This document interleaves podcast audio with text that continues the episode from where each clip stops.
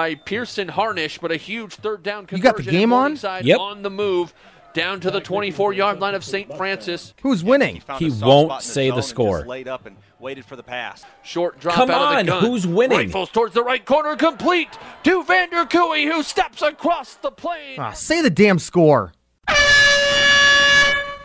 This is the Say the Damn Score podcast with your host, Logan Anderson.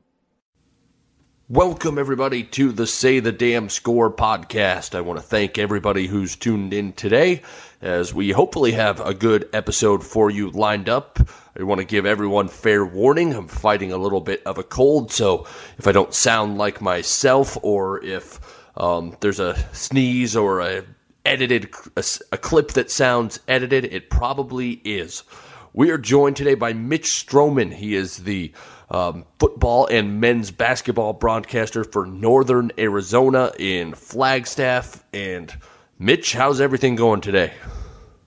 Well, Logan, thanks. It's going great. Um, I'm sorry to hear that you got a little bit of a cold, but I, I can't tell on my end, so you're doing a good job of hiding it, or you are using some really good drugs uh, to get through it. So I, I give you a lot of credit for that. But no, things are good here in, in Flagstaff, Arizona. Um, as you and I were talking about before we went on the air, we're we're digging out from a, a big snowstorm that we had up here at 7,000 feet above sea level earlier this week.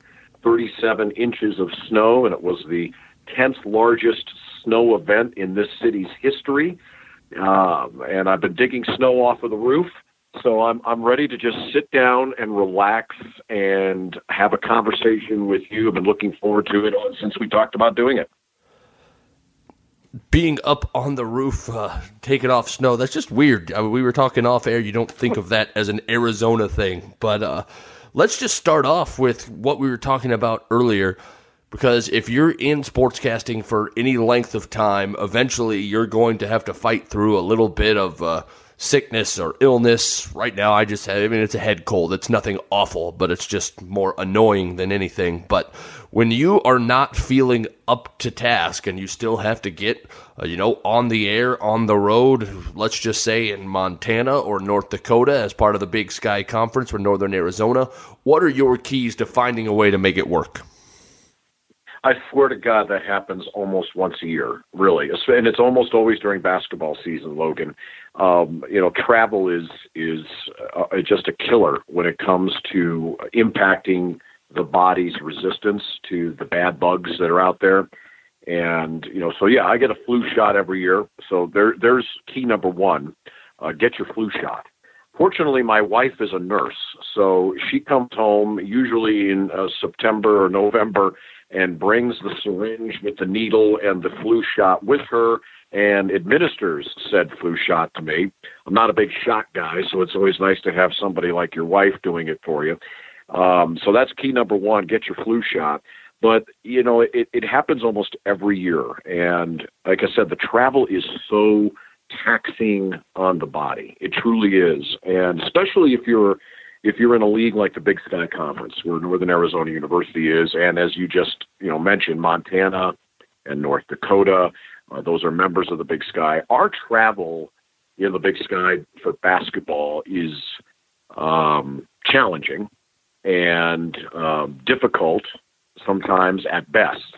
We uh, spend a lot of time on buses, overnight bus rides, uh, long bus rides, bus rides in between travel partner cities.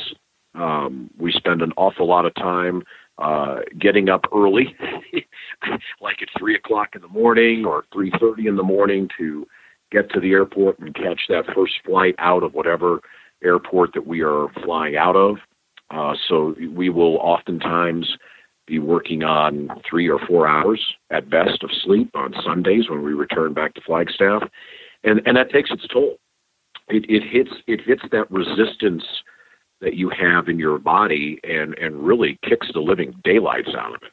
So yeah, I, I in fact it's funny you're talking about you've got a cold right now, Logan. I I had a a nasty run of bronchitis right after Christmas, and it it hit me like a sledgehammer. And there's nothing worse for a sports play-by-play guy to have phlegm uh, know, coming out of your chest every 15 seconds, especially if you're trying to call a basketball game, where you really don't get a lot of opportunity outside of a commercial break to uh, hack out the, the, the awful stuff and be gross. Uh, so, you know, key number two for me is is a lot of hydration. I stay hydrated. I drink tons and tons of water. And and you've you've heard guys talk about this on on your podcast. You know, Chase Anderson, some of the great guys that, that you've had on the podcast. You know, staying hydrated is a key uh, because, quite frankly, uh, when you're traveling and you're on planes and buses, it, it sucks the moisture out of your body. So you got to stay hydrated. I'm a big believer in airborne. I'll just get that out there right now. And if, if the if the manufacturer of Airborne is out there listening, uh, I, I purchase a lot of your product, and I'd be happy to be a spokesperson for you. Uh, I use that stuff religiously, and I find that, quite frankly, um, uh, I get sick less, and when I do get sick, it's less intense. I, I'm a believer in the stuff, so I, I use it liberally and uh, keep it uh, keep a bottle with me when I'm on the road use it every day. And I drink a lot of hot tea. And then, thank God, I've got a wife who's a nurse.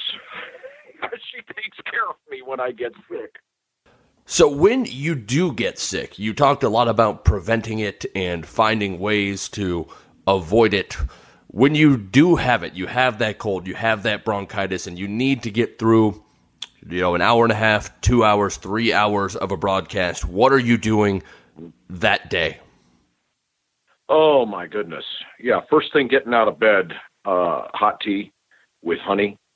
And my my preferred tea, and I think it's you know a, almost a standard for for broadcasters and sportscasters is Earl Grey. I have a uh, cup Earl on Grey my table right now. you have got some of that right now. Yep. Attaboy. Yeah, keep it up. Earl Grey hot with honey. Um, and I put I put like to put a little bit of cinnamon in it. And when I'm on the road, I actually take that stuff with me, Logan, because not every hotel, uh, not every restaurant carries good Earl Grey. Uh, my preferred Earl Grey, quite frankly, is Bigelow because Bigelow has the oil of bergamot in it, which is a homeopathic and, and very medicinal thing. I, I, I believe in it, just like I believe in the airborne.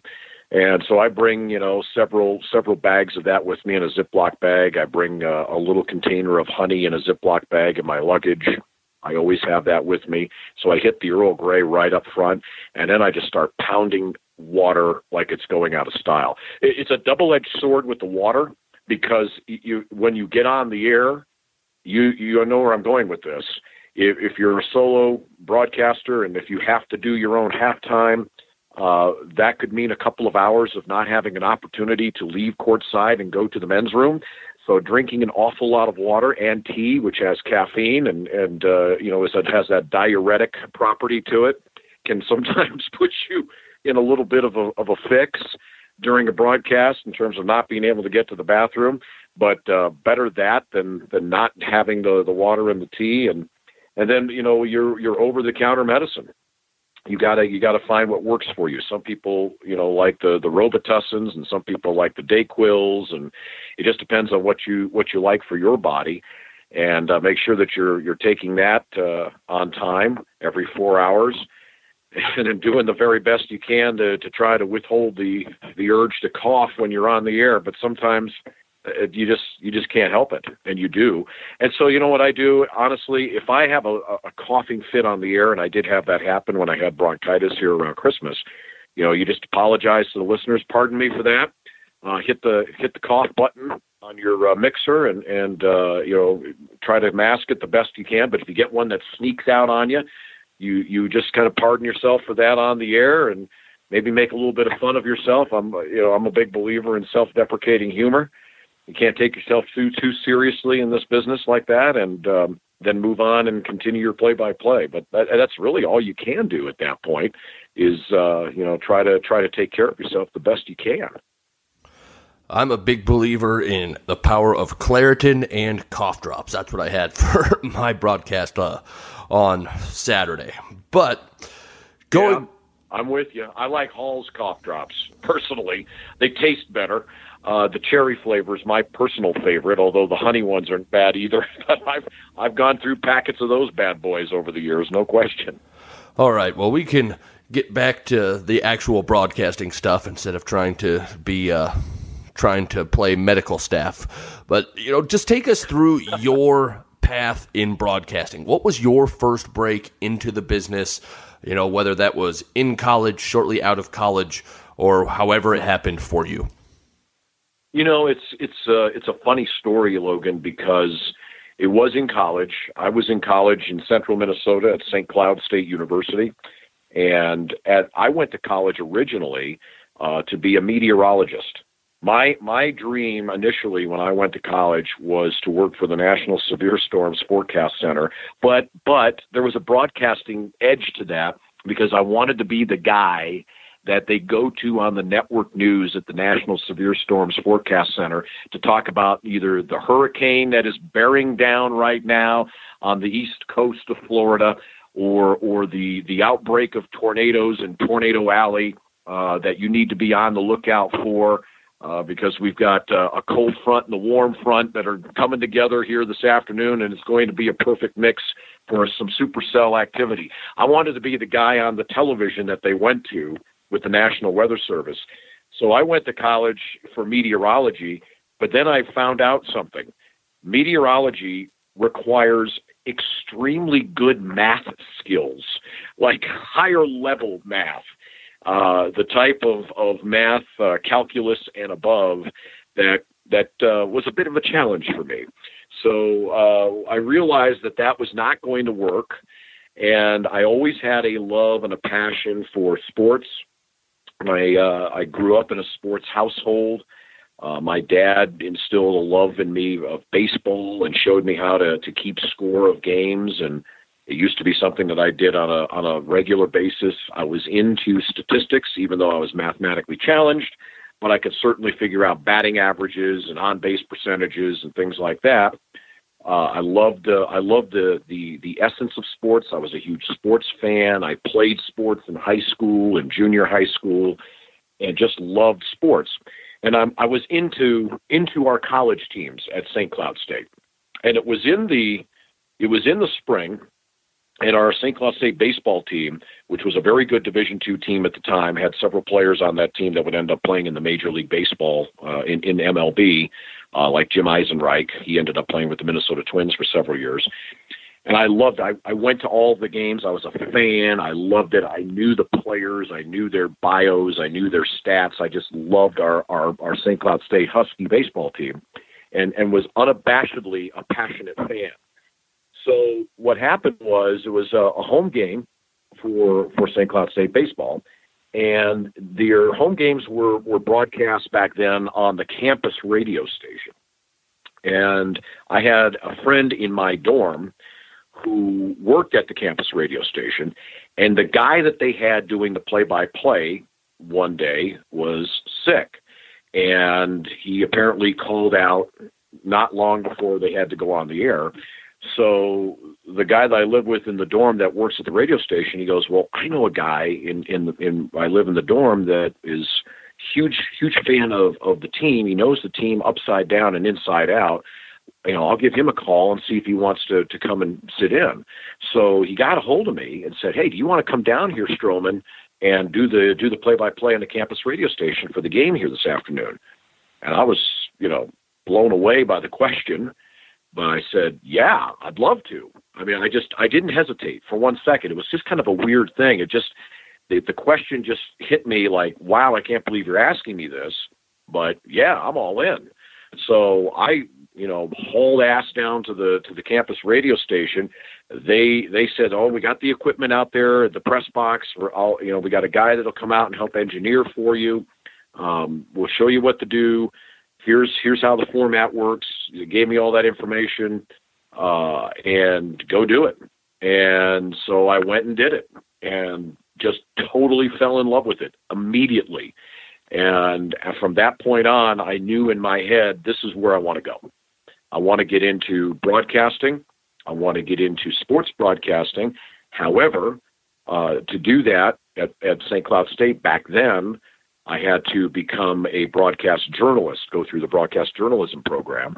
So I immediately changed majors and dove into it with everything I had and just loved it. And that was the kind of the moment, the cathartic moment that, you know, I, I kind of changed from wanting to be a planetary scientist, quite frankly, as a meteorologist, to becoming a, a sportscaster.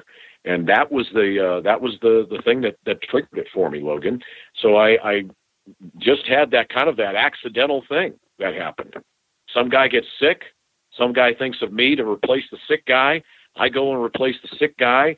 I do a good enough job that they want to have me do it some more. I loved it enough that I wanted to do it some more.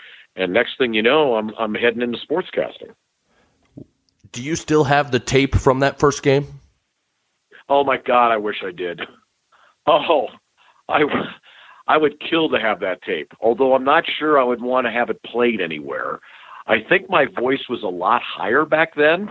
It was a few a few years ago, uh, and my my voice was just naturally deepened over the decades. So I'm not sure it would it would be very uh, it would be a very good representation of who I am now. The thing I do have though is some of my my original television work that I have when I first graduated from St. Cloud State. I um, I got my first job as a uh, sports reporter at a television station in Sioux Falls, South Dakota, uh, KELO TV, and uh, was a sports reporter there, and was there for just a couple of months, not making very much money. And I got a call from a television station just down the road a piece in Sioux City, Iowa, uh, KCAU TV. They needed a weekend sports anchor, and they had seen some of my work on uh, KELO in Sioux Falls, and so they offered me a job as a as a weekend sports anchor. This was just several months out of college, so I was very very blessed.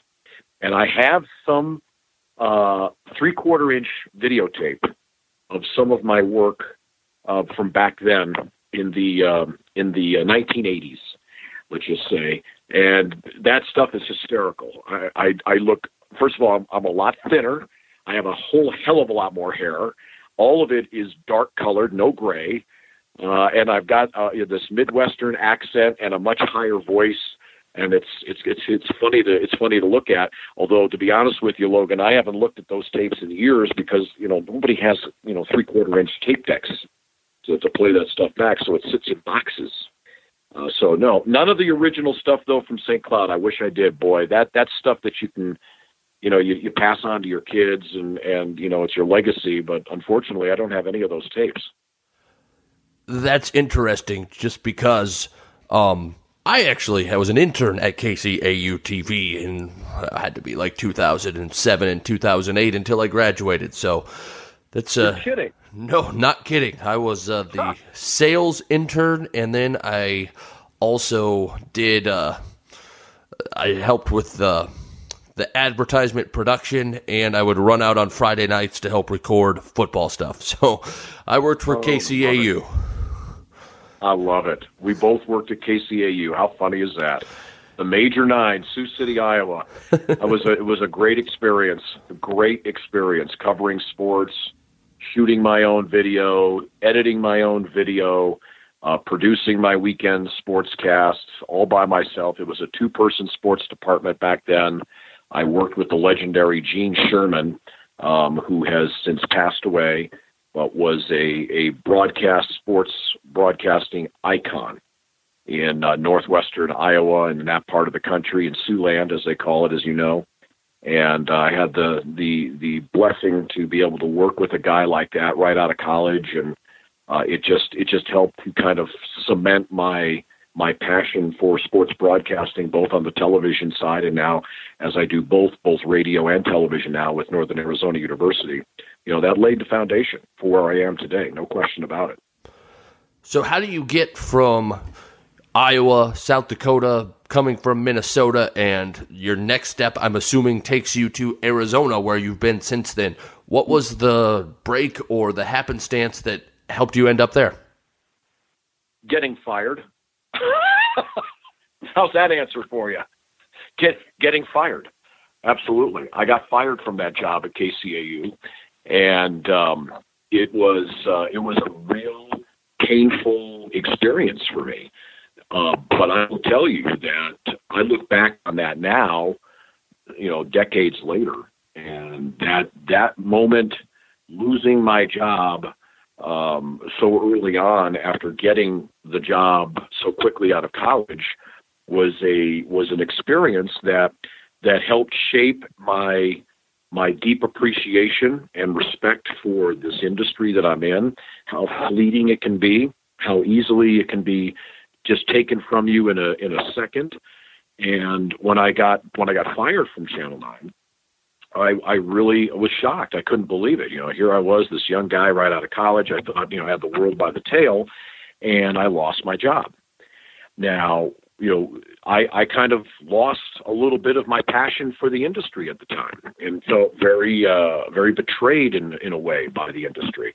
But it, it helped open my eyes to what I need to do as a, as a professional, as a broadcaster, as someone who wants to do this thing that we do to appreciate it more and to work harder to not only get back into the industry, but to, but to grow in this industry and it was it was a it was a difficult experience, especially like I said for someone so young. So it it it um, it left me kind of on my heels a little bit. So what happened was that I was kind of searching for work, and you know sending tapes out, of course three quarter inch tapes, by the way, uh, very expensive to send even back then. Uh, you know, resumes and tapes. You know, looking in the in the trade industry magazines at the time, Broadcasting Magazine and other magazines didn't have the internet back then, so it was a, a little more um, a, a, little more, shall we say, uh, uh, uh, harder to to identify places where you where you can maybe find a job. I mean, we didn't have things that you can go to online and and find like STAA for example where you can you know get an email every day telling you what jobs are open out there. That stuff didn't exist. So I was unemployed for a while. I went to work for my dad and they moved out to San Diego. So I I went with my my parents and kind of uh you know huddled myself together with my family and I got a job to make some money with my dad and his business in San Diego. And then I, I just read about a job opening for a radio station in Lake Havasu City, Arizona.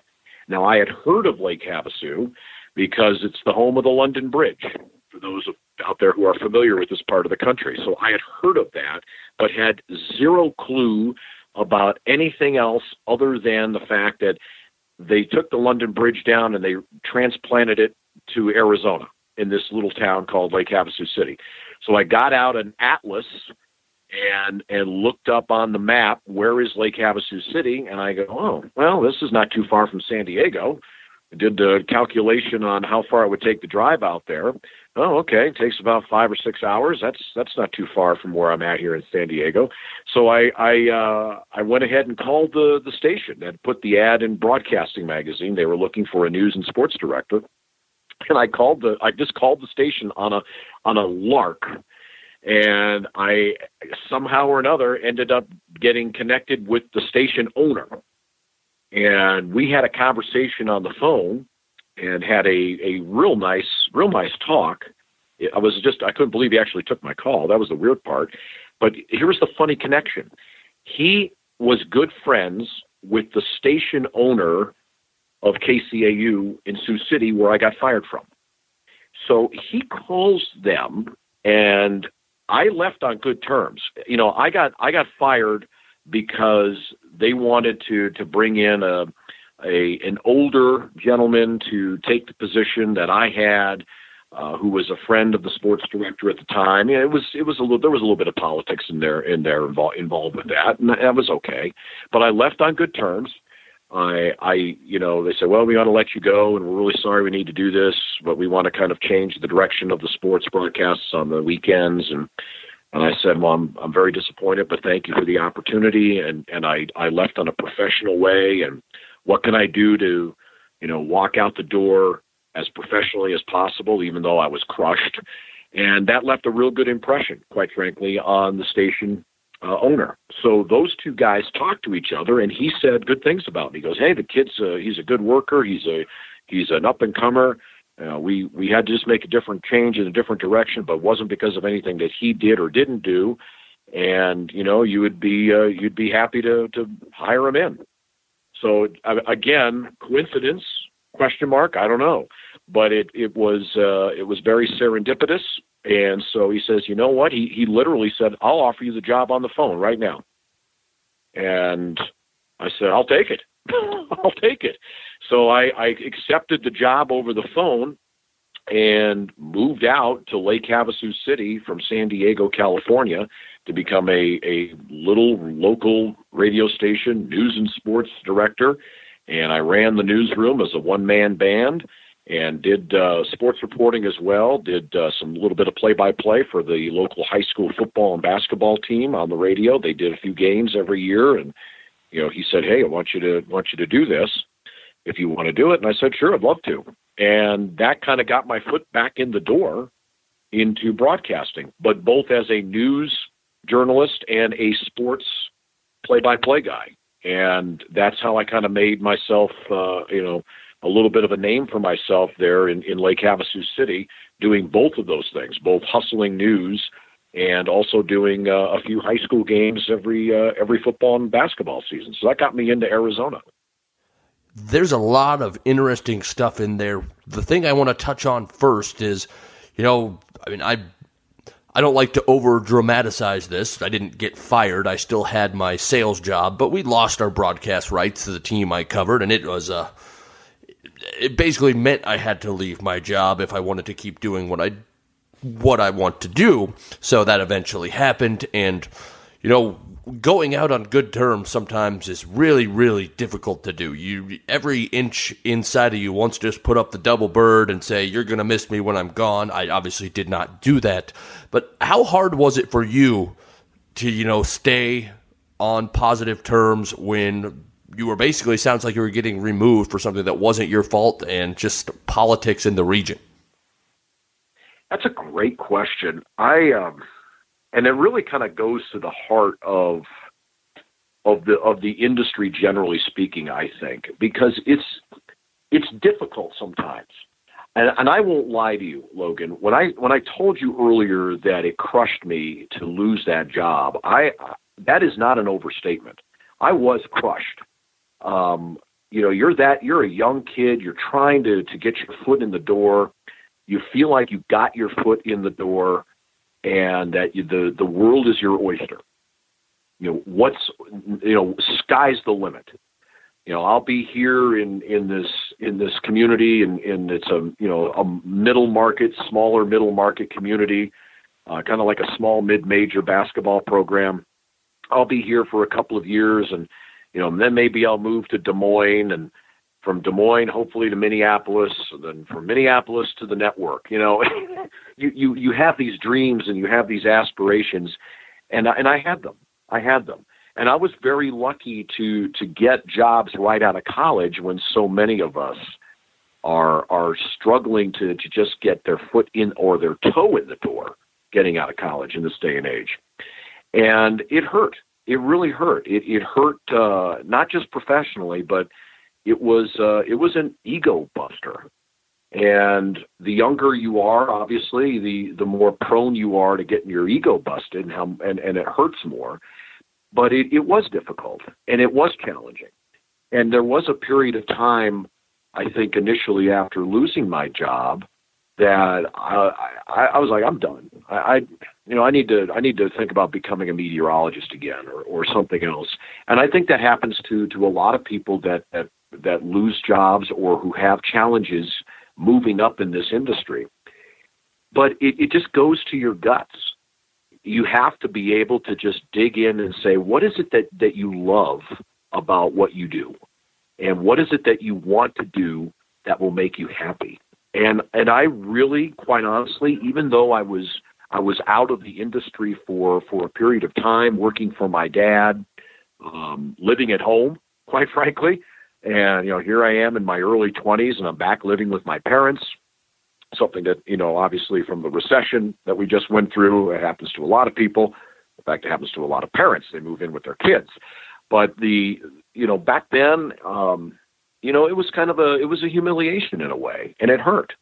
And but I never lost the the desire. And every time I turned on the television and watched a game, or when I turned on the radio in San Diego and listened to you know the mighty 690 and and you know listening to sports talk radio or listening to um, you know San Diego State Aztec football on the air on the radio in the car you know I would feel that that that juice flowing through me you know wishing that I could be doing that and quite frankly if that's what you're thinking if you're thinking I'm oh I wish I was doing that again you, then you should be. You should do try to pursue that dream. You should try to pursue it with everything that you have.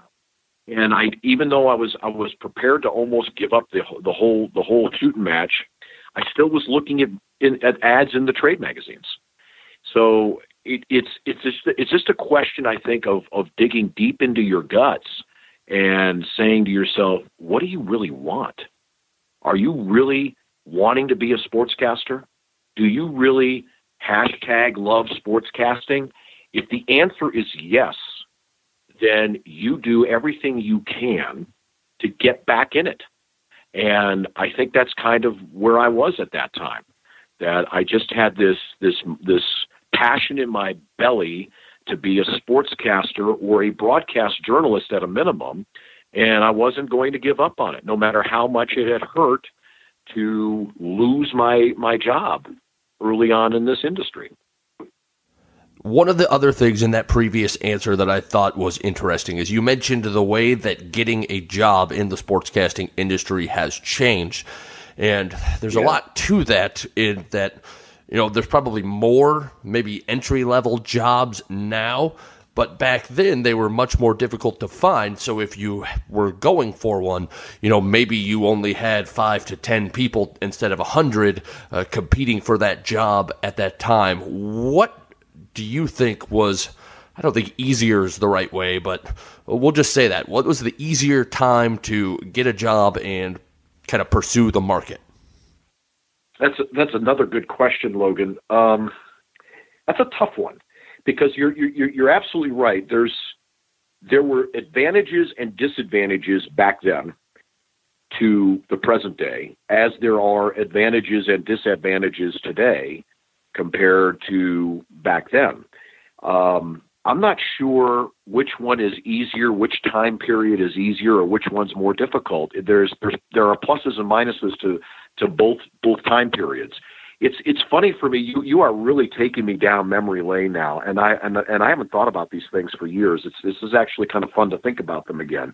I, I look back on those days uh, where you know I had to you know make a bunch of copies of three quarter inch videotapes at my own expense and had to go to like a video production uh, uh, company, a local video production company, to be able to you know, take a resume tape that I had put together and edit it together in an editing bay uh, and that I didn't have access to unless I had, uh, you know, find some some local company in San Diego that you know would allow me access to an editing bay for that type of videotape, and had you know several. I had a box of of tapes from my time at in in Sioux City at KCAU TV, tapes of of my weekend sportscasts, tapes of sports reports that I did for the weeknight sports sportscasts, uh, the tapes of, of 30 minute sports shows that I put together for the for the local hockey team, the Sioux City Musketeers back in those days that you know when they went to national tournaments and I, I traveled with the team and, and did uh, 30 minute shows about their their run to to a national championship and had you know you know just boxes of, of three quarter inch tapes. So you know, I had to be able to have have access to editing equipment that I could take what I thought was you know some of the best work that I had and and edit it together into a a a, uh, a demo reel as they call it in these days. Uh, we used to call them resume tapes back then. And then be able to make copies, multiple copies of those things, because each one had to go out. There, were, there we didn't have DVDs, you you uh, you didn't have YouTube channels, as I said, no internet.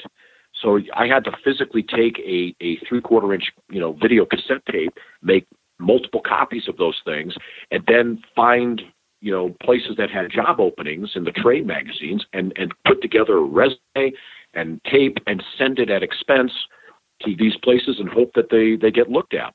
Nowadays, you you know almost you use the internet. I mean, I here my demo reels online. Here's here's the link, and you know you link to those demo reels, and you have the opportunity to to look at those things in a second, and they're easier to find. So there was as you as you suggested, there were probably fewer people applying for some of those jobs out there because they were harder to get to, but they were also harder to to get your your stuff to and more challenging in that fashion. I don't know. I think in this day and age, it's probably there are more people out there that are applying for for you the jobs, but I think in this day and age, it's probably better than it was back in my day because you you do have the ability to to craft your presentation of yourself in a way that gets somebody's attention who has a job at their station uh, in a, in a way that I think is is just easier to do that. I mean, you you have the ability to to as you do, for example, with with your podcast, with your with your Twitter page, with your Facebook page, you you can market yourself in a way that that gets somebody's attention. And I think it was you just have more advantages to do it in this day and age than back in my day when those things simply just they didn't exist. And you know, you relied on on a on a package to get your tape and your resume into a station manager's hands and hope to God that they look at the darn thing and give you a call. You know, I just think it's better in this day and age, but that's a great question to think about. We'll get back on track now a little bit. Uh, we talked about some of your early career. What was the break that got you to Northern Arizona, the University of Northern Arizona, the Lumberjacks? And uh, are there actually a lot of trees there? And what was your actual break getting that job? Oh, that's great. I love it. You know, it was when you were asking me earlier about the snow. It's hard for you to think about getting snow in Arizona, but but we are up in the mountains here. Uh, we're at 7,000 feet above sea level here in Flagstaff. We're only two hours north of Phoenix. So you get in your car and drive it really less than two hours south, and, and you're down in the desert in the triple digit weather, or you can get in your car in the triple digit weather and drive less than two hours, about an hour and 50 minutes, and come up to 7,000 feet and be in the mountains. And yes, there are pine trees, and there are a lot of them. Ponderosa pine trees by the millions. And we, we are situated where we are in Flagstaff on the Colorado Plateau, where we are with right in kind of in the middle of the largest stand of ponderosa pine trees on the planet. So yeah, we're we we have lumberjacks, and Flagstaff was originally a a lumber driven city uh, back in the 1800s. That's that's how it was founded was was through uh, lumber mills and and wood cutting. Uh, we were a big part of that going in the early days of of uh, of the kind of the big expansion out west and uh, that's kind of the, the history of Flagstaff, how Flagstaff became the city that it is. But the break that you're asking me about was simply uh, just making a little bit of a name for myself when I was in Lake Havasu City, uh, three hours away to the west along the California-Arizona border. I was at that radio station. I was making uh, a name for myself as a news journalist. Uh, I was a stringer for the Associated Press and would uh, string literally hundreds of stories a year to the AP uh, in Phoenix. Uh, got some national play on on bigger stories, and started to kind of get some some folks' attention in the radio industry around the state of Arizona. And up here in Flagstaff, Logan, I I just you know I got a call from a radio station here in Flagstaff that had an opening for a news and a sports director, and they were aware of my work, and they gave me a, a shout and said, "Hey, you know, we have a, an opening up here. Would you be interested in applying for it?" And I said, "Yeah, absolutely, I would be. I'd love to get out of the desert. It was hot, and and I and I'd be honest with you, I used to come up to Flagstaff occasionally on weekends to get out of the heat in Lake Havasu City, which is one of the hottest places in the United States in the summertime." And you know, I'd love to get up to the cool pines. I'm an outdoors person, and and I did a lot of camping up here plus uh, Northern Arizona University back then had a Division One hockey team. So I was also a big hockey fan, um, being from the Midwest and from Minnesota. And Northern Arizona University had a Division One hockey team at that time. So I would occasionally get my my my fix of hockey by driving up to Flagstaff and watching the NAU Lumberjack hockey team play. So I was familiar with Flagstaff. I loved it. I thought it was pretty. It was cool. It was in the pines. It's not in the desert. And when I got a call from the radio station Flagstaff asking if they wanted to apply for a news and sports director gig up here, I said, yeah, I'll apply. So I applied and I got the job. And the next thing you know, I'm living in the pine trees. I was just looking at the timeline, so just want to kind of figure out maybe what was happening in between. It said that you did Northern Arizona from 1994 to 1998 and then took a break for a while and then went back to it in 2005. Maybe I misread this when I was trying to figure things out, but what happened in the middle there? Well, I think it's something that you'll be you'll be familiar with. Our radio station lost the the rights to uh, Northern Arizona University sports, and so that that kind of dropped into my lap. I was the voice of the Lumberjacks in the 1990s for uh, four years there, and the station I worked for in Flagstaff lost the radio rights. So that that kind of um, that was a little bit of a shock, and uh, losing the the play by play gig back then uh, was uh, was one of those one of those moments in your career where it's like you're you're doing something you love it you're a sportscaster you're a Division one play by play guy and your station loses the radio rights. So that was uh, that was a bit of a, a bit of a jolt back then. And then I was offered a job in in Flagstaff to be the the news director at our local television station. So I jumped out of radio and and jumped into local television and anchored the local you know five, six, and ten o'clock newscasts and did that for a year and uh, was was uh, enjoying being a, a television uh, newscaster for uh, a period of time here in Flagstaff. Uh, but then I was uh, afforded an opportunity to go into what some call the dark side, uh, which was to be a spokesperson or a public information officer for our local school district. And the pay was really good, and the benefits were great. So I, I jumped out of broadcasting to uh, be a public information officer and a spokesperson for our local school district for several years and that was uh, that was a, a bit of a career change for me.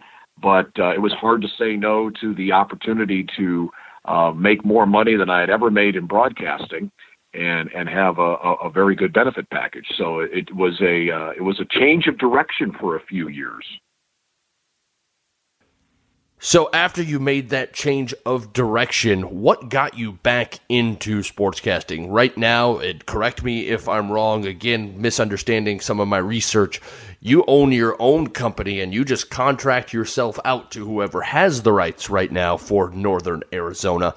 How did you end up at that point and what did it take to get there? Well, it was it was kind of an interesting journey. Um, the university NAU, Northern Arizona University, they um, they obviously they they retained their rights. They were one of the one of the schools out in this part of the country that had not uh, and still has not at this point uh, given up its rights to a third party rights holder. So they had their own broadcast rights, and they had a a person in house that they had doing their play by play for for several years. But then that person decided to to leave the university and leave the industry and go a different direction uh, in a uh, in a different uh, business sense. So they were looking for somebody to to uh, uh, take over their play-by-play duty again, and they also were doing something with their local on-campus television station, Logan, uh, which is NAU TV, and they wanted somebody that had some TV and some radio experience to do their do their sports broadcasting. So again, uh, it just kind of, uh, in a way, kind of dropped back into my lap. Uh, so what I did was I I decided to uh, leave what I was doing at the time. I had left the, the school district as a public information officer and was working for our local chamber of commerce as their government affairs director, and was uh, doing a little doing a little PA announcing on the side. I had been doing some public address announcing for NAU men's basketball home games as uh, just kind of keeping my my toes in the water a little bit in the uh, in the sports world. And they approached me and said, "Hey, would you know would you be willing to do this as a as an independent contractor, uh, take over our our broadcasting duties?" This was back in in 2004, roughly. And I, you know, discussed that. That was an issue I discussed with my wife about leaving a job that had benefits and health insurance with the Chamber of Commerce and going into becoming a contractor. And she said, "Hey, let's do it. It's your dream. It's your passion." So it, she she was the one that really, quite frankly, uh, gave me the green light and the and the support to go out on my own like that as an independent contractor. And so I did it. I jumped back in uh, with with all of my all of my soul and all of my guts, and uh, became a an independent contractor with the university.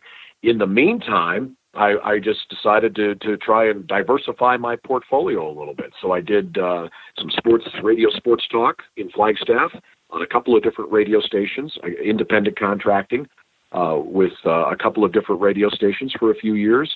That went uh, very well, and then I had an opportunity to do some some news and political talk, which is kind of my secret my secret passion. I'm a political junkie, also in uh, in the back of my heart, and so I did a little uh, news talk radio here in Flagstaff for a couple of years as well. Enjoyed doing that, and and made a little bit of extra money doing that as well, and continue to be the voice of NAU sports. And quite frankly, what, what you don't know, uh, which really hasn't been uh, formally announced yet, but just a few months ago, the university hired me on as a full time employee now. Now I work for the university as a full time employee and uh, continuing to do uh, their, their, all of their sports broadcasting, television, uh, radio play by play.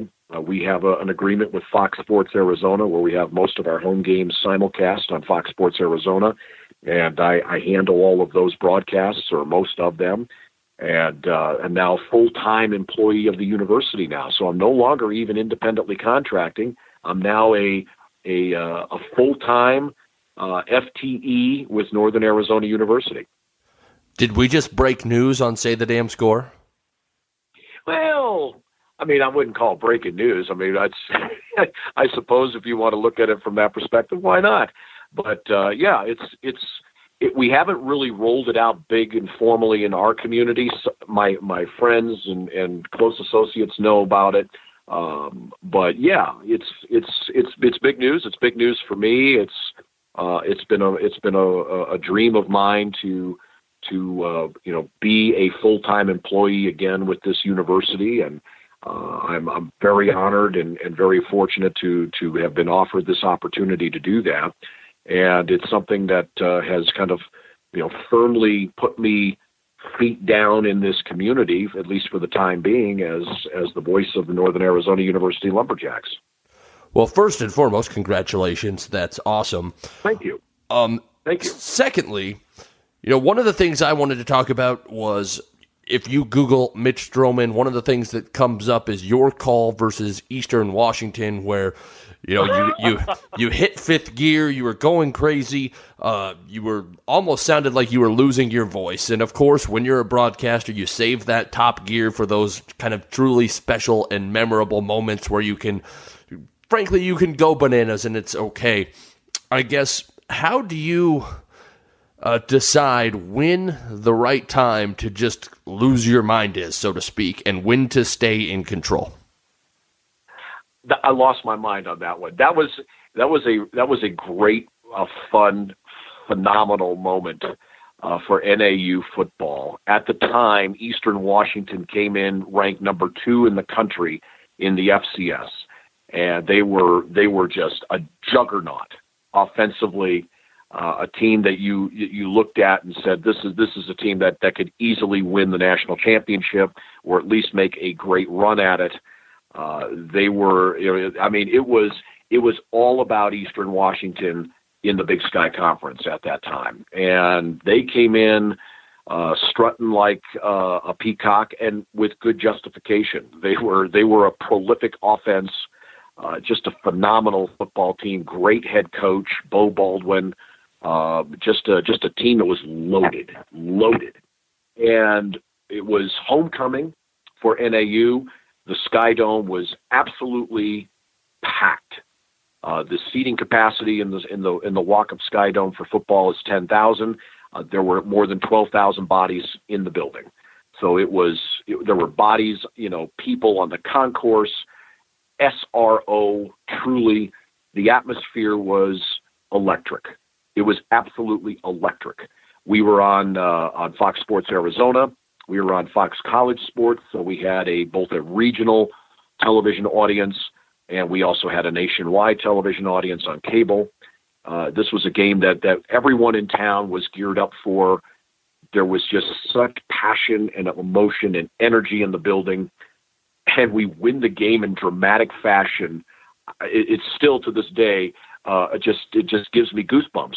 Truly thinking about the game and the moment and how we won the game with a, a drive at the end and a and a catch in the back of the end zone on a miracle pass in front of an all American safety uh, that that was just I lost my I lost my cookies. And it was it was one of those moments I'll never forget it, Logan. My my my color commentator, who is a, a phenomenal broadcaster in his own right, and I'm going to give him a, a little bit of love on this broadcast. He's a former NAU quarterback uh, who does our color commentary, and I've worked with him now for 12 years. Uh, Kevin Stevens is his name, and just a just a very talented color commentator for football. And and he, I, I dropped to my knees. I was I, I couldn't hardly stand. It was it was just this moment of passion, this moment that that just exploded out of me. And I I recall kind of vaguely him saying something to the effect on the air, I think we just lost Mitch or, some, or something like that. And it's just it's a, it's a fun moment. It's a great memory. I'll never forget it. And then the, the then the damn thing went viral, and and you know all over the internet. Uh, it was very funny. I think I think FoxSportsArizona.com was the one that put it out there on their website, and then it kind of picked up and went around, and and and the next thing I know, I'm getting you know tweets and and Facebook posts, and everyone is just you know, hey, this was so great to watch and listen to. Uh, and and so the the question is, when do you when do you make the call? It's funny. I don't know if there's a formula to to call upon. It's just one of those things where it's a feel, and that moment felt like a moment to go not just into fifth gear, but into sixth gear, and and blow the vocal cords right out of my throat. And and I I, I will never forget it. It, it was a it was a fun moment for me, and I still get people several years later that that talk to me about that and say how much they they remember it and how that call, as crazy as it was, uh, was something that that helped cement their memory of that game.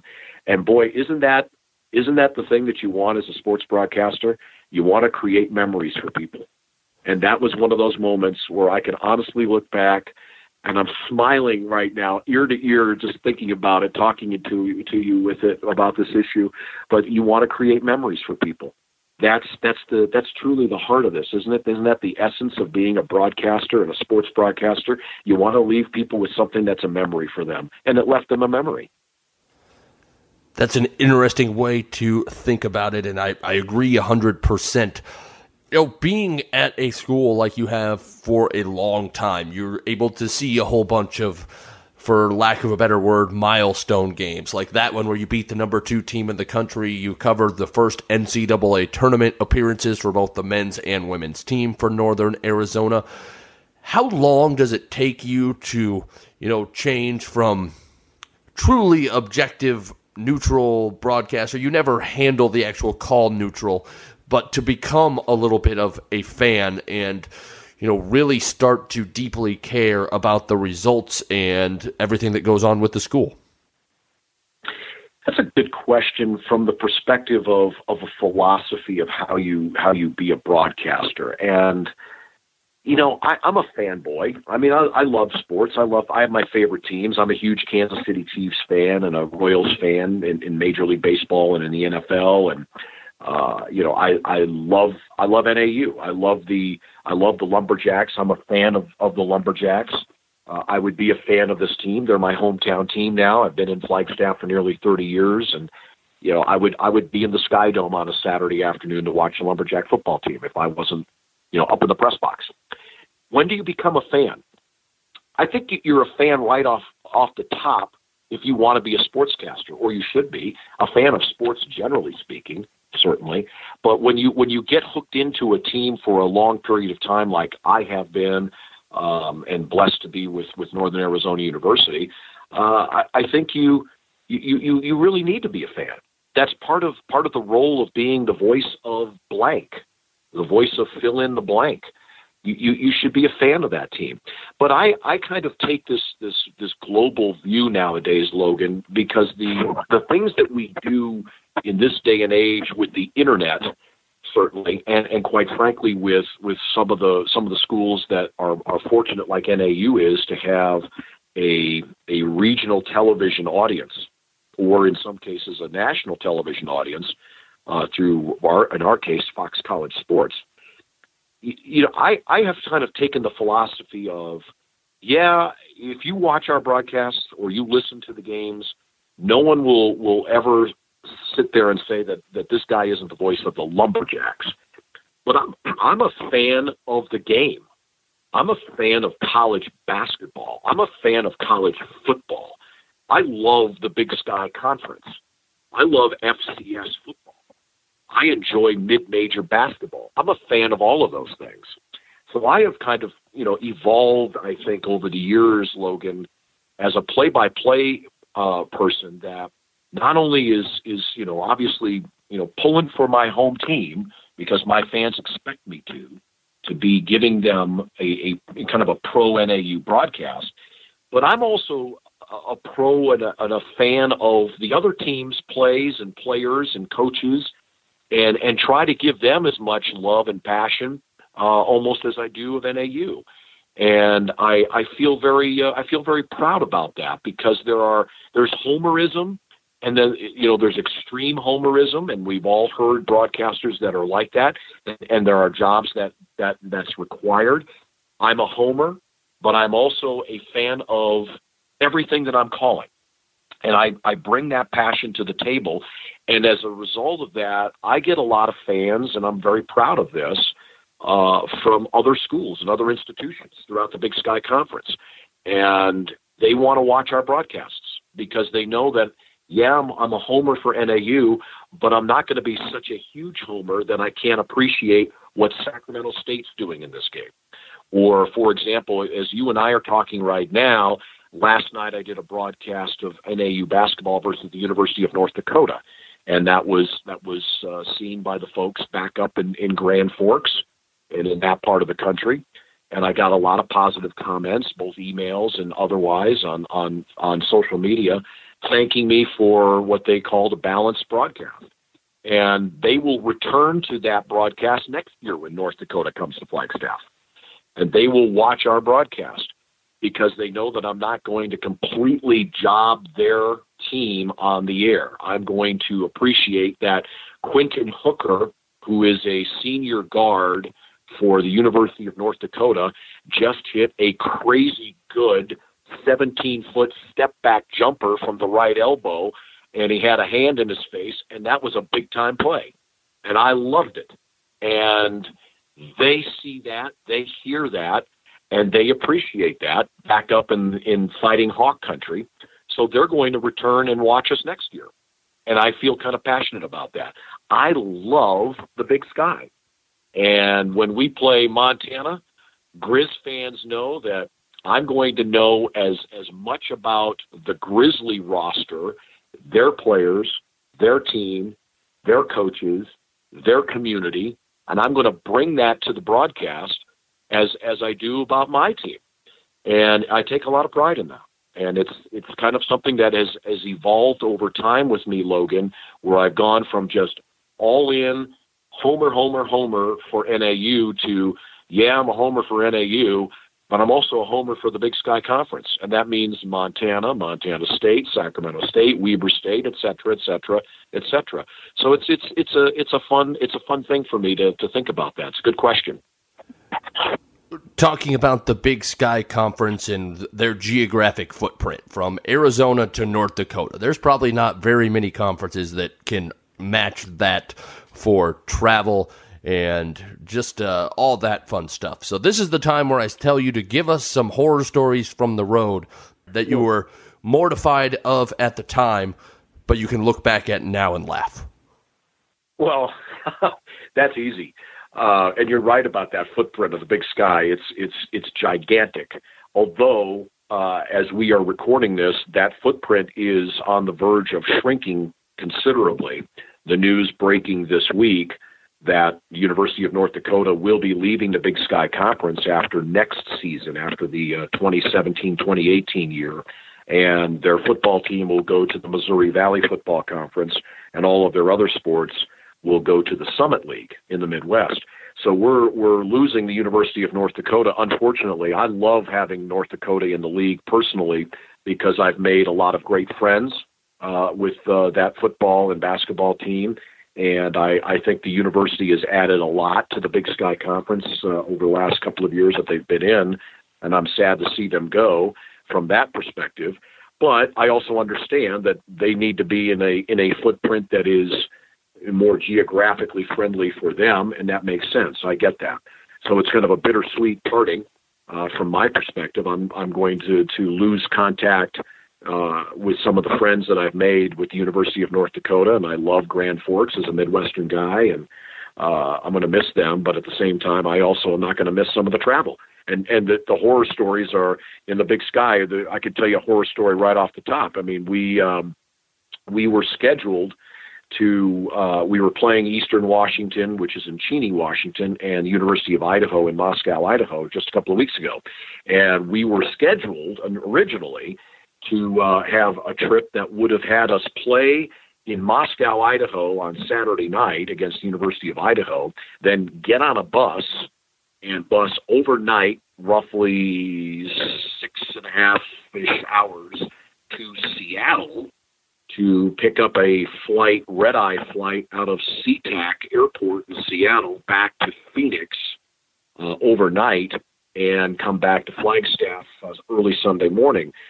The flight out of Seattle to Phoenix was canceled, so thank God we didn't have to do that. But but we get a lot of, of trips like that, Logan, in the Big Sky, where occasionally we are we are busing literally overnight uh, to get back to Flagstaff or to get from Flagstaff to another location. And in our neck of the woods, in the in the Big Sky Conference in the in the wintertime, weather is is a constant specter hanging over us. When, when will the next winter storm descend on on the Rockies or descend on the Great Northwest or or in Arizona, quite quite frankly, and and provide us with uh, with uh, dangerous conditions? And I'll tell you, you want to. The bottom line is, anytime you're busing overnight, and and you have a bus driver who's who's tired, and you've got weather and snow at play, uh, that's a horror story because you're you you see those things in the news with buses going off the road, bus drivers falling asleep, and and you you just you wonder is that is that the safest thing that you can be doing uh, with your student athletes? And you know you're along for the ride as the as the play by play guy, and, and we get those things quite often in the big sky, and all of the teams do that. I can recall a story, my good friend Jerry Miller, who is the voice of the Idaho State Bengals for many, many, many years, uh, just a real great man, love him to death.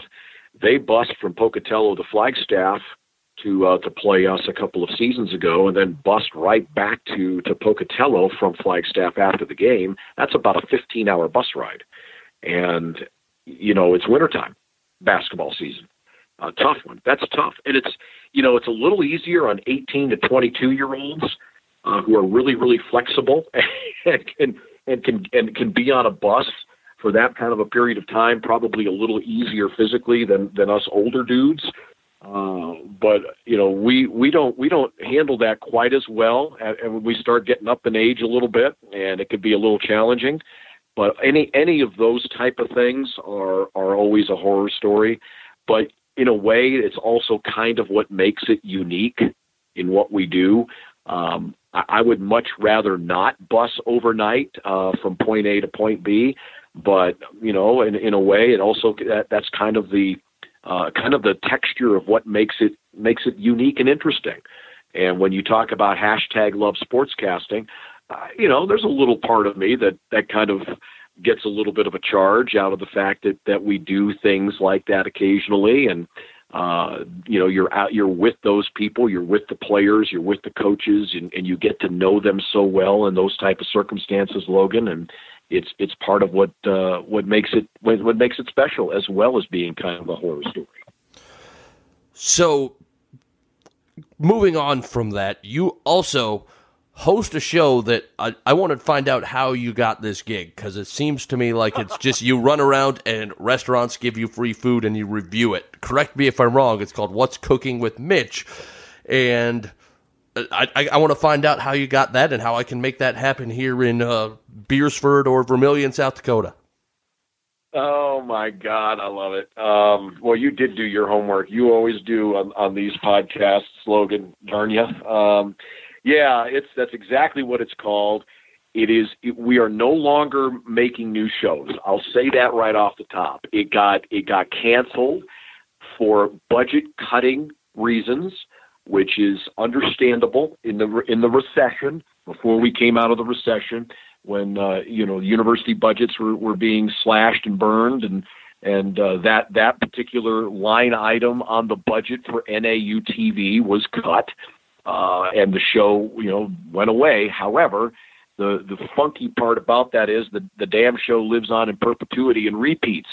It's it's on constantly repeating over and over again all of those episodes that we we taped for several years. I think we did like six years of that thing, and um, they repeat uh, uh, you know forever on local cable here in Flagstaff and on NAU's online channel as well.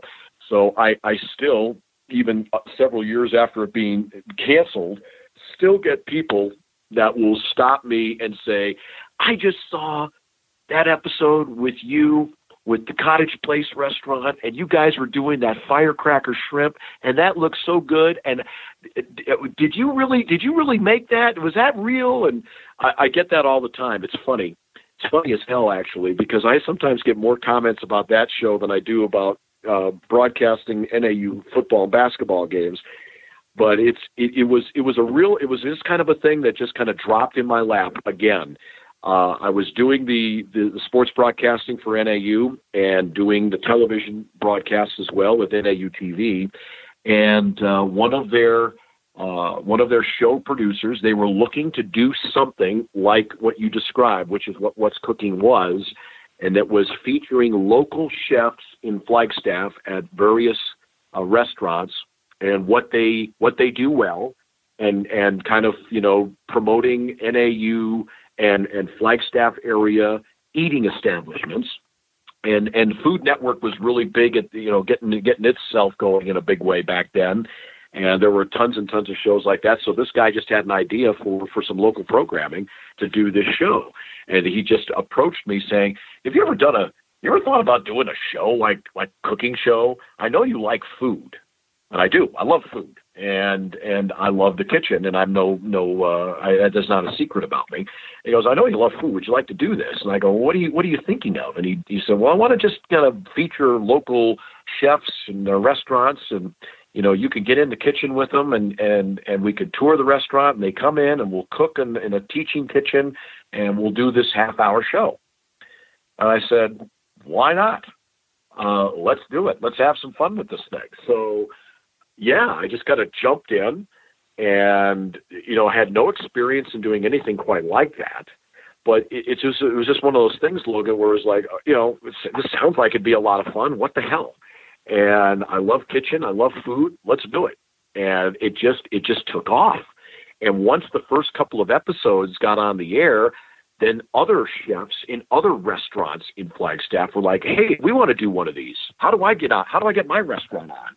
It was hysterical, and and I just I loved it, and and they loved it, and we did uh, several years of these things, and then, like I said, it got canceled, but the repeats keep going and people keep seeing it. What what cracks me up though is that some of these things I look back at uh, uh, myself you know six seven eight nine years ago. And you know like one of this one of those years i had these these ridiculous sideburns going. What was i thinking when i had these sideburns?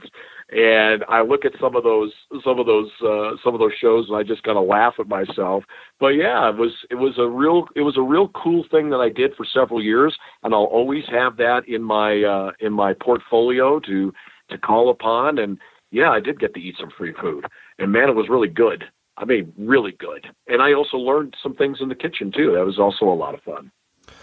All right. Well, we will start to wrap up here with some of the questions that we ask everybody before uh, I usually sign off. And one of those is what do you do to this day, even though, I mean, you've made it, so to speak, already? What do you still do to get better? You know what? I and and I love that question, Logan. I always love hearing that question because it is the absolute without question the the absolute foundation of how you can how you can advance in this business is that you you never ever think that you can't get better. And I know I can get better. And I know that uh, that if I don't work to get better that I, I and I believe this. I it goes back to losing my my my one of my first jobs and getting fired. And I, I just don't take what I do for granted. Nothing that I do. It's everything is fleeting. Nothing is permanent. No matter how good you are, you, you, you can lose it in a second. Something can happen. You can make a mistake. You can make an error. Somebody else comes up that's that's better than you. And I just always have this underlying thinking in my mind that this this this job could end in two seconds. And so, in order to, to try to prevent that from happening, I take the, the kind of the, the approach that I want to make sure that I'm trying to get better all the time, all the time. And I and I think about it. I think about it a lot. And and prep, for example, how can I how can I prep better? What can what more can I bring to the table in my my preparation for a broadcast uh, that I'm not doing or haven't done previously? Uh, what what can I do differently? How can I how can I up my game in terms of of when I call a game, when I'm doing a sports cast, when I am, you know, doing a football game or doing a basketball game or doing soccer or doing NAU volleyball. I also do play by play on, on television for NAU volleyball and NAU soccer on Fox Sports Arizona. Uh, I, that's a diversifying what I do, and, and I had to learn those sports, and I had to, to get out and force myself to become not just knowledgeable with those sports, but become more of a fan of those sports and that was that was getting better.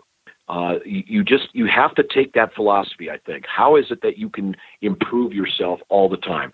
I watch my broadcasts. I, I go back and I, I DVR them if they're television broadcasts, or I record them, obviously, and I will listen to those or portions of them to say, hey, what did I like here? What did I not like here? I didn't like the way I called that sequence of, of plays, or I didn't like that that five minutes of how I, I called that game. Why didn't I like it? I, I critique myself, and I am my own most harshest critic, and I, I do that a lot. I do it a lot, and and and I think if you if you take that philosophy, Logan, as a sportscaster, and make it part of your of your chromosomes, make it part of your DNA, that I can get better, and never think that you can't get better, uh, you will get better. You will. I listen to other broadcasters. I listen to to to to people not just in my neck of the woods in the Big Sky Conference, but I will go out there online with people that I know through Twitter or through Facebook uh, and through the various social media groups that I'm a part of, and I will just sometimes I will just sometimes pick somebody, and if I have an opportunity to listen to their broadcast uh, through an online portal of some sort, Uh, or perhaps through a a, uh, a video link. I, I like to do that. It's and for no, I may have I may have no dog in, in the fight, no interest, perhaps in the two teams that that are at play in in that person's broadcast. But I will go out and I will just sometimes randomly pick something, and and listen to it online, just to hear what somebody else is doing, and it it's it helps me to get better hey, I really like the way Logan Anderson called that that that quarter of football that I listened to, and what did I like about it? And I will I will take mental notes, and I will think about how can I incorporate what Logan just did into how I do what I do. So that's that's kind of the way I take the approach on that, Logan. I, I will uh, I will just kind of go out there sometimes and and randomly listen or watch to other broadcasters. And then I will also be thinking constantly about how I can how I can prep better how I can be more knowledgeable about the teams that I'm calling. And and quite frankly um, I I will I will never be out prepped. That's that's just something that's part of my personal philosophy. I feel like no one will out prep me, and if I if I believe that, then I will spend those extra hours uh, prepping for a, a broadcast as opposed to maybe you know well I'm going to kind of go easy on this one. I know these guys. I I know this team. This is our second time against these guys. I'm not gonna. I could just go back to my prep from the first game. I I've got that. No way. No way. I'm not going to do that. I'm going to prep just as hard for the second game against Idaho State than the first game we did three weeks ago because that's that's my that's my philosophy. No one is going to out prep me. And if you think about that type of philosophy, you're going to try to get better all the time. You know, that's one of the personal challenges I've been running into is calling high school sports here in South Dakota. I almost feel like I'm slacking at times because I'm used to trying to dig deep and find a whole lot of things. There's just not information available on on a lot of high school kids, especially in small town sports. How do you prep in those situations? That's a that's that's a real challenge, and I've heard on on a variety of your previous podcasts, uh, you know, folks from this industry, both at the high level and at the mid range level and at the lower level, talk about that as one of the greatest challenges. And I, and I recall the comments being made um, uh, this past summer when we were out there for uh, the national meetings, STAA, and the workshop out there, that there are those who believe that you know high school play-by-play is the most difficult of all the play-by-play to do because it is so difficult to prep. And and I will not disagree with that. I've done high school sports here in Flagstaff. I've done uh, high school football, high school basketball over the years. I don't do that anymore because my responsibilities with Northern Arizona University just don't allow me the time to do it. But back in the days when I was an independent contractor, I was doing all the play-by-play that I could. So I was I was you know mixing in uh, you know Friday night football games and and high school basketball games just to to get the to get the work and get the experience. And yeah, it was hard. It was really, really hard to do that. And I, I just don't think, quite frankly, that there's a there's a magic bullet of an answer to to how to how to overcome that that hurdle. It's it's a, just a question of you know you've got to put the time in to make those phone calls, to to get a hold of those coaches or athletic directors at those high schools. And I will tell you that one of the things that I did um, that I think helped a little bit. You have to be you have to be humble about it. That, that's I guess that's the best way I can think of of describing that. You have to take the approach with these high school athletic directors and with um, coaches uh, a very humble approach. You can't go in there guns blazing. Hey, I'm doing the play-by-play. Uh, you know, you need to give me this information you know, you need to, to give me uh, the accommodations. I need a phone patch here, and I need to have power, and I, you know, demanding, and you know, because hey, I'm I'm a broadcaster. It, they don't. A lot of the, a lot of these folks don't respond that very well. Uh, they can they can sometimes get a little bit of a bunker mentality when you when you walk into a situation like that with with your with your chest kind of puffed out a little bit and have that expectation. You got to, I think, really try to work to approach them from a more of a humble, hey, I, I'm really excited about doing play by play for your high school football game this Friday. And I was I was hoping that you could help me uh, do this thing right. I, you know, I, there's some things that I could sure use that would make me more knowledgeable about your team. Can is there any way that I could have access to uh, some of your some of your stats? uh, you know, roster information. Uh, you know, how can we how can we help each other here? I really want to give you guys the the, the the broadcast that you deserve, and I want to be I want to do this right for you guys. What can I do to to to get some more information? How can you help me with the infrastructure needs that I have to to put this broadcast on the air? Phone, power, space in your press box. Uh, I'm willing to to do whatever is necessary to to accommodate you, but I need you to help me a little bit. And how can we work together? Uh, I think the the more the the more humble and and more accommodating you are when you approach some of these folks, the more likely they're going to be to to give you some of the things that you need to be a good broadcaster. and I, I have I have seen that personally. I've watched fellow broadcasters uh, try to kind of muscle their way in. Hey, you got to give me what what I need here, and sometimes, quite frankly, folks will go, you know what? The hell with you. You know, you want you need space in my press box. You can go on the roof. Um, you know that type of thing. So it's there's no real magic bullet, Logan. It, but I think uh, taking a taking a kind, gentle, polite, and humble approach probably doesn't hurt most of the time. Okay, we are. We really do need to wrap up here pretty quick. We've already gone an hour and 20 minutes. It doesn't seem like it went that long, but uh, who are some of your favorite broadcasters to listen to when you have a night off that maybe you've discovered when you're just randomly clicking on somebody on Twitter who posts a broadcast link? No, I, I'm I'm a big fan, uh, and I and I, this is this this is just my my own, you know, passion for for where I'm at in the Big Sky Conference. But uh, I love listening to uh, Jay Sanderson, uh, the voice of the Montana State Bobcats. I, I just I just think he calls a terrific game. He is never anything but uber prepped, and he's he's got a he's just got a great a great flow and a great rhythm to his call uh, I'm a big fan of Jay and, and just just love what he's done as as the voice of the Montana State Bobcats. Um, to be honest with you, I, I will dial into that anytime.